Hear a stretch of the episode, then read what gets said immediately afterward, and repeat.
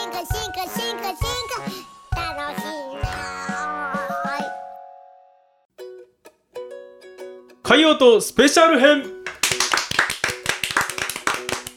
今日はゲストにお越しいただいておりますえー我々のすごい進化ラジオの音声と YouTube で配信してるんで映像もですけどそれの編集を担当している北ちゃんに来ていただきました、お願いしまはす。い、よろしくお願いしまよろしすくお願いします映像と音声の編集ってすごい大変で、はいめちゃくちゃ時間かかって、はい我々のねつまんなかった話とかをカットしたりとかまあそういう細たくさんかあいりますけど。細かいことをしてもらってるんですけどまあ我々僕と純喜がやってんじゃなくて北ちゃんがそうですね、リモートでデータをもらって、そこで編集して、で、公開っていう形でやはいらせてもらってます。やはってますけれども海洋島シリーズシーズンということでい、あの北ちゃんが小笠原にねと2回行ったっていうことで今そうなんですよね。日はその話をちょっとしてもらおうかなと思ってますけど2回のうち、1回目が外来種の駆除のことで行ってきました。ほう2回目は2016年、宝石サンゴの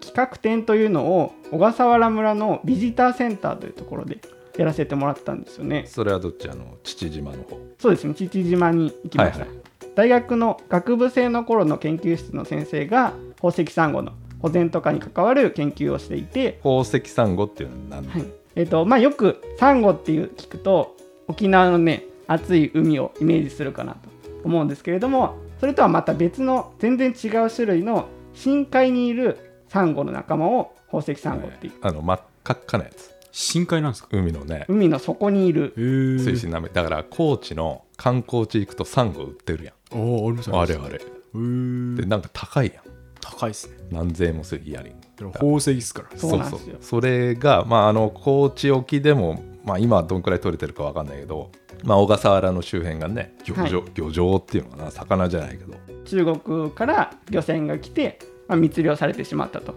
でその被害の調査を、えっと、先生たちが実際に調査をしてめっちゃ成長が遅いの1年間に何ミリか何センチかわかんないそんくらいの鍾乳洞みたいなの鍾乳洞あんな遅くはないかもしれないまあそれでも遅いからああ取っちゃったらさはまた再生産するのに何十年もかかるけどそうなんですよねいなるほど根こそぎ取っちゃったらねはいどんどん減っちゃうってそれで問題になっててわお1回目の方のはいちょっと外来種の話をじゃあメインに今日はそうですねしてもさらいたいせてもらおうかなとはいはい、外来種の駆除っていうのはそのなんかバイトで行ったってことかなそういうバイトがあるの、環境調査とか、まあ、生き物を調べてるような会社の、えー募集というかそのいわゆる環境アセス、アセスメント会社が調査してると、そうですねだから実際の調査は大変なんでそういった学生とか時間のある人がこうそうですね時間がいないといけないですねなかなか1日何千円とかそういうまあアルバイトやなそうですね、はいはいそれを、まあ、1週間とか2週間やっていくっていうような形でいきました、はでそのアルバイトの内容としてはクマネズミおまあ、小笠原にはその貴重なカタツムリがいるっていう話が、まあ、この前もありましたよとでそれを食べちゃうクマネズミっていうのを実際に駆除するうんうん活動に参加してきたということですね、うんうんうんうんはいジェンガみたいにこう抜いてそうだねそう簡単にはいかねえぜみたいな話やってたじゃないですかはいはいこれはネズミだけ駆除したって大丈夫なんですかクマネズミの被害は結構深刻というかあーなのでもう取り除くしかないというかあこのピースはとりあえず取り除いたら大丈夫だなみたいなのでこう結構影響影響が大きいので、ああまあ、それを中心に駆除しましょうとなるほどやっぱ優先順位みたいのがねあるんでしょうねああいくら複雑といえどもはいはい浮き彫りになった問題は、まあ、片付けていくとで昔はその薬剤散布っていうか薬をまいて駆除してたんですけれども、はい特にその被害の大きい小笠原諸島でも被害の大きい兄島というところでうん活動をしてきました、まあ普段はね無人島なので誰も一人も住んでないんですけれどもそこに行ってっていう形になります24時間かけて小笠原の父島に行きますよとで着きましたとでそこを拠点にして、まあ、ホテルとかに泊まって駆除活動は実際には無人島の兄島というところに行って行ってました砂浜に集合してそこから、えー漁船に乗って10分から15分ぐらいそれ無人島にはなんか無人島だから港とか桟橋はないわけそうですねなんかないので、まあ、近くまで行って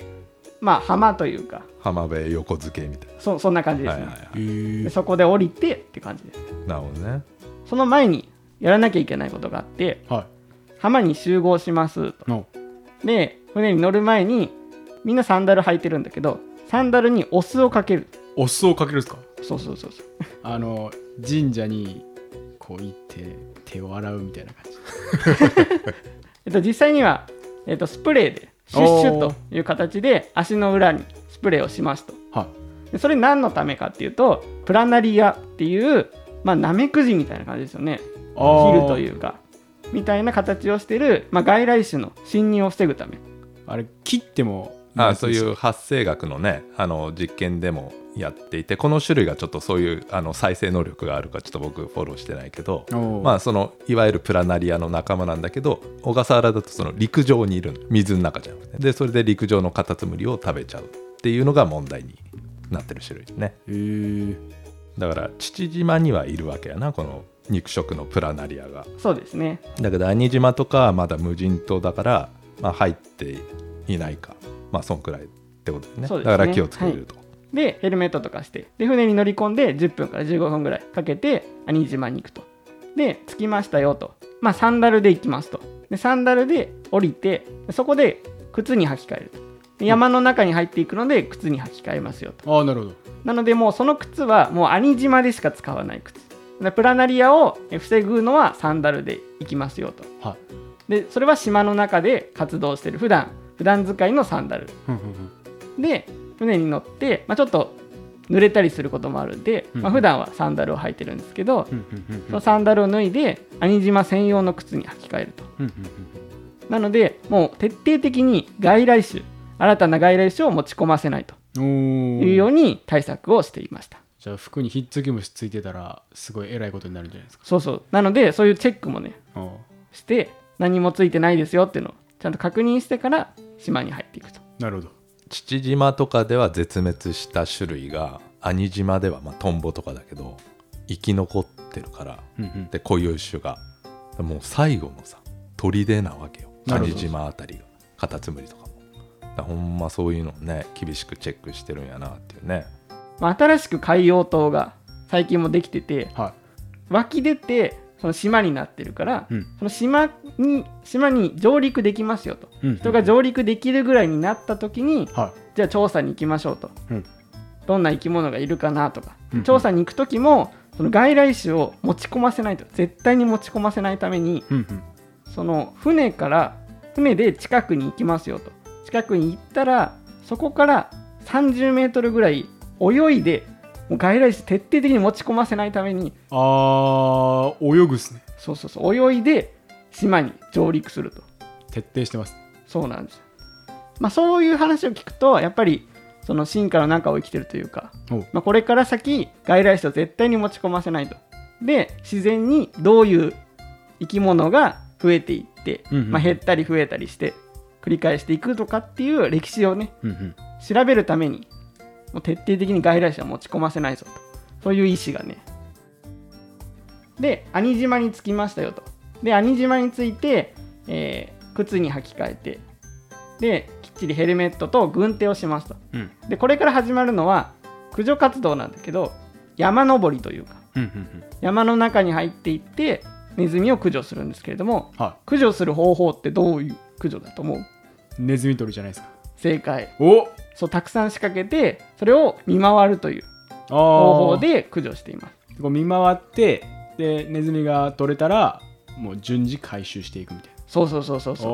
ーもう原始的ですねネズミ捕りっていうのはどういう感じなのかうネズミ捕りは四角い本当にネズミ捕りっていう形もういわゆるネズミ捕りなんですけどどういうのかっていうとカゴの中に、まあ、餌を仕掛けてでその餌を取ろうとネズミが入るとバチンと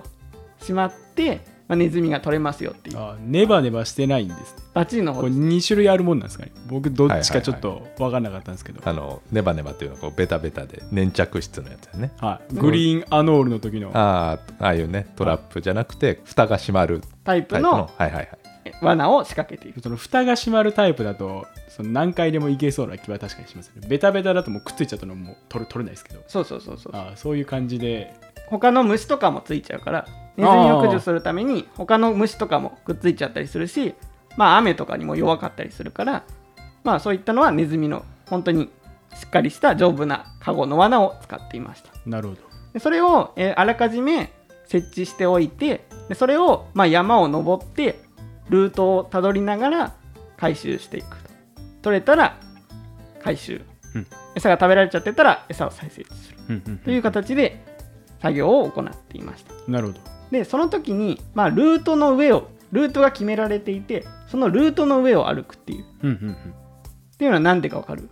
ルートの上ですか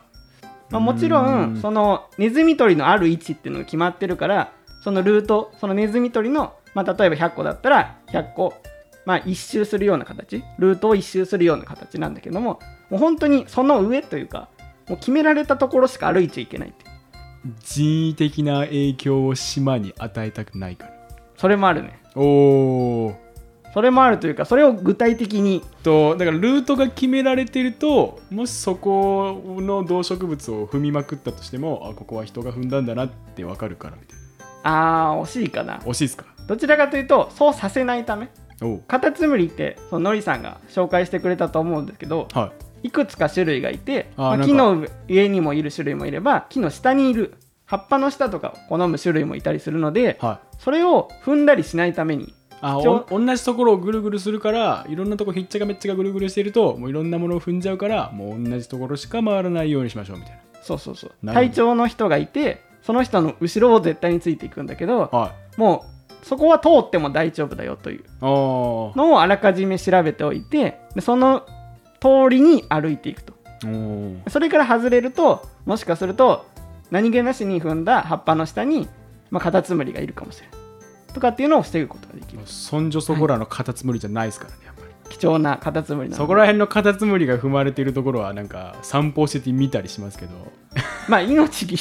まあそうですね幽命霊に幽霊とはないですけどもまあ本当に貴重なので、まあ、守っていきましょうとはそのカタツムリを守るために入ってるからいそうですねカタツムリを踏んじゃうと意味がないというか本末転倒になっちゃうのでということで、まあ、ルートの上をきちんと歩いていますまあ、あとは本当にはぐれないためっていうのもあるよねここの無人島の中で本当にもう自然の中なのでルート外れちゃってもう人がだどっちか行っちゃうともう帰ってこれないよとかなるほどなっちゃうので、まあ、ちゃんと守られたルートを歩きましょうということになっていますなるほで実際にまあ山の中に入っていくんだけどなかなか生きたカタツムリには出会えなかった体験としてはあんまいないんだそうですねまあその決められたルート歩いてもいいよっていうルートの上だったからかもしれないんですけどなかなかか生きたカタツムリは出会えずにまあもしかしたらネズミに食べられた食べられてしまったんじゃないかっていうようなその殻の,、ね、殻のカタツムリどあ殻だけのカタツムリしか見れなかっあへーたそれがちょっと残念だったなと思いました生きたカタツムリを見れなかったのはねそういった形で、まあ、ル決められたルートの上を歩きますよとでネズミが取れていたらネズミを、まあ、軍手してるので軍手で罠を開けてネズミを回収しますとうんで袋に入れて薬品を嗅がせて、まあ、眠らせますとうん動かれたら厄介だからそうそうそうはで袋に袋というかリュックに入れて、まあ、それをもう永遠というか罠の数だけ続けるというんうんうんうんいう形で活動をしていましたそれちなみにどんくらい取れたんですかでも1日、まあ、日にもよったりするんだけどまはいあ気温とか、まあ、条件がいろいろあったりすると思うんだけど、はいまあ1日でまあ10匹いかないぐらいかななんか僕もっと取れる気がしてましたね100匹とか取るもんだと思ってましもしかするとその、まあ、行った年とか増えてる年とかだと、まあ、それぐらい取れ取れるのかもしれないけど1日10匹ぐらいとか多くてもそれぐらいたへでえしたね、まあ、減ってるのかもしれないねそういう駆除活動をしてるからあーすでにねはいはいなるほどでその後にまあ、取れたネズミをどうするのっていうのは確かに拠点のね父島に帰りましたはで父島に帰って、まあ、その眠った状態のネズミを、まあ、冷凍すると,、えー、と凍らせていはいもう殺処分という形になりましたあーまあでも動物園にやるわけにもいかずうんそうだねここれは難しいですねうん駆除したら駆除した分だけ増えるんで、はいで、えーとまあ、取れたネズミに関しては大きさとか重さを測ったりしーあとはどこで取れたのかどこでどのぐらい取れたとかその大きさとか重さを測ることによって、まあ、今後のデータとして、まあ、どこでどのぐらいの数取れましたよとここの地域ここのエリアでは、えー大きいのがたくさん取れましたとかうんうん逆にここのエリアでは小さいのとか、まあ、あんまり数取れなくなりましたよってなると、まあ、減ってきたかなとか増えてきたかなとかっていうのが分かるとそういう、まあ、さっきも話したけれどもやっぱり生き物を管理するとか自然を管理するっていうのはものすごい大変なことで、うんうんさっきみたいな山を登ったりと体力が必要だったりとか、うんうん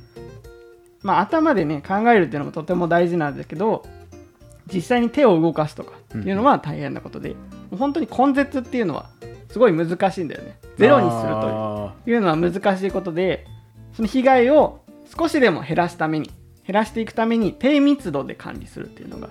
言われていてーこう持続的な間引きが必要ってことですねそうですねでやっぱ無人島で毎日行って山登ってそういう作業するって、まあ、ほんま大変で、はいね、こうやって机の上でジェンガをどう組み立てるかとかねどう崩していくかっていうのそれ理屈の話はまあそれはそれでもちろん重要なんやけどはい実践はもう大変実動部隊がもう無人島だからねねルートがないくらいの話だもんねで俺いつも思うのがその外来種って増えすぎて困ってるやんどんどん増えていくやんはいで逆に小笠原の固有種とかどんどん減ってしまって困ってるやんはいなんかちょうどいい塩梅にならないのかなっていうねこれはどういうことですかちょうどいい塩梅中のだから増えすぎても困るしは減りすぎてもまあ人間は困ってるわけだからいは安定してほしいよね数が生物の数っていいい感じにいい感じに安定してほしいけどなかなかならないっていうねやっぱ管理それをもうね人が管理するってのももっと難しいんだろうなって思いましたねなるほどはいじゃあ今日はこんな感じで海洋島のスペシャル回でしたけどもはいはい、北ちゃんありがとうございましたありがとうございましたありがとうございました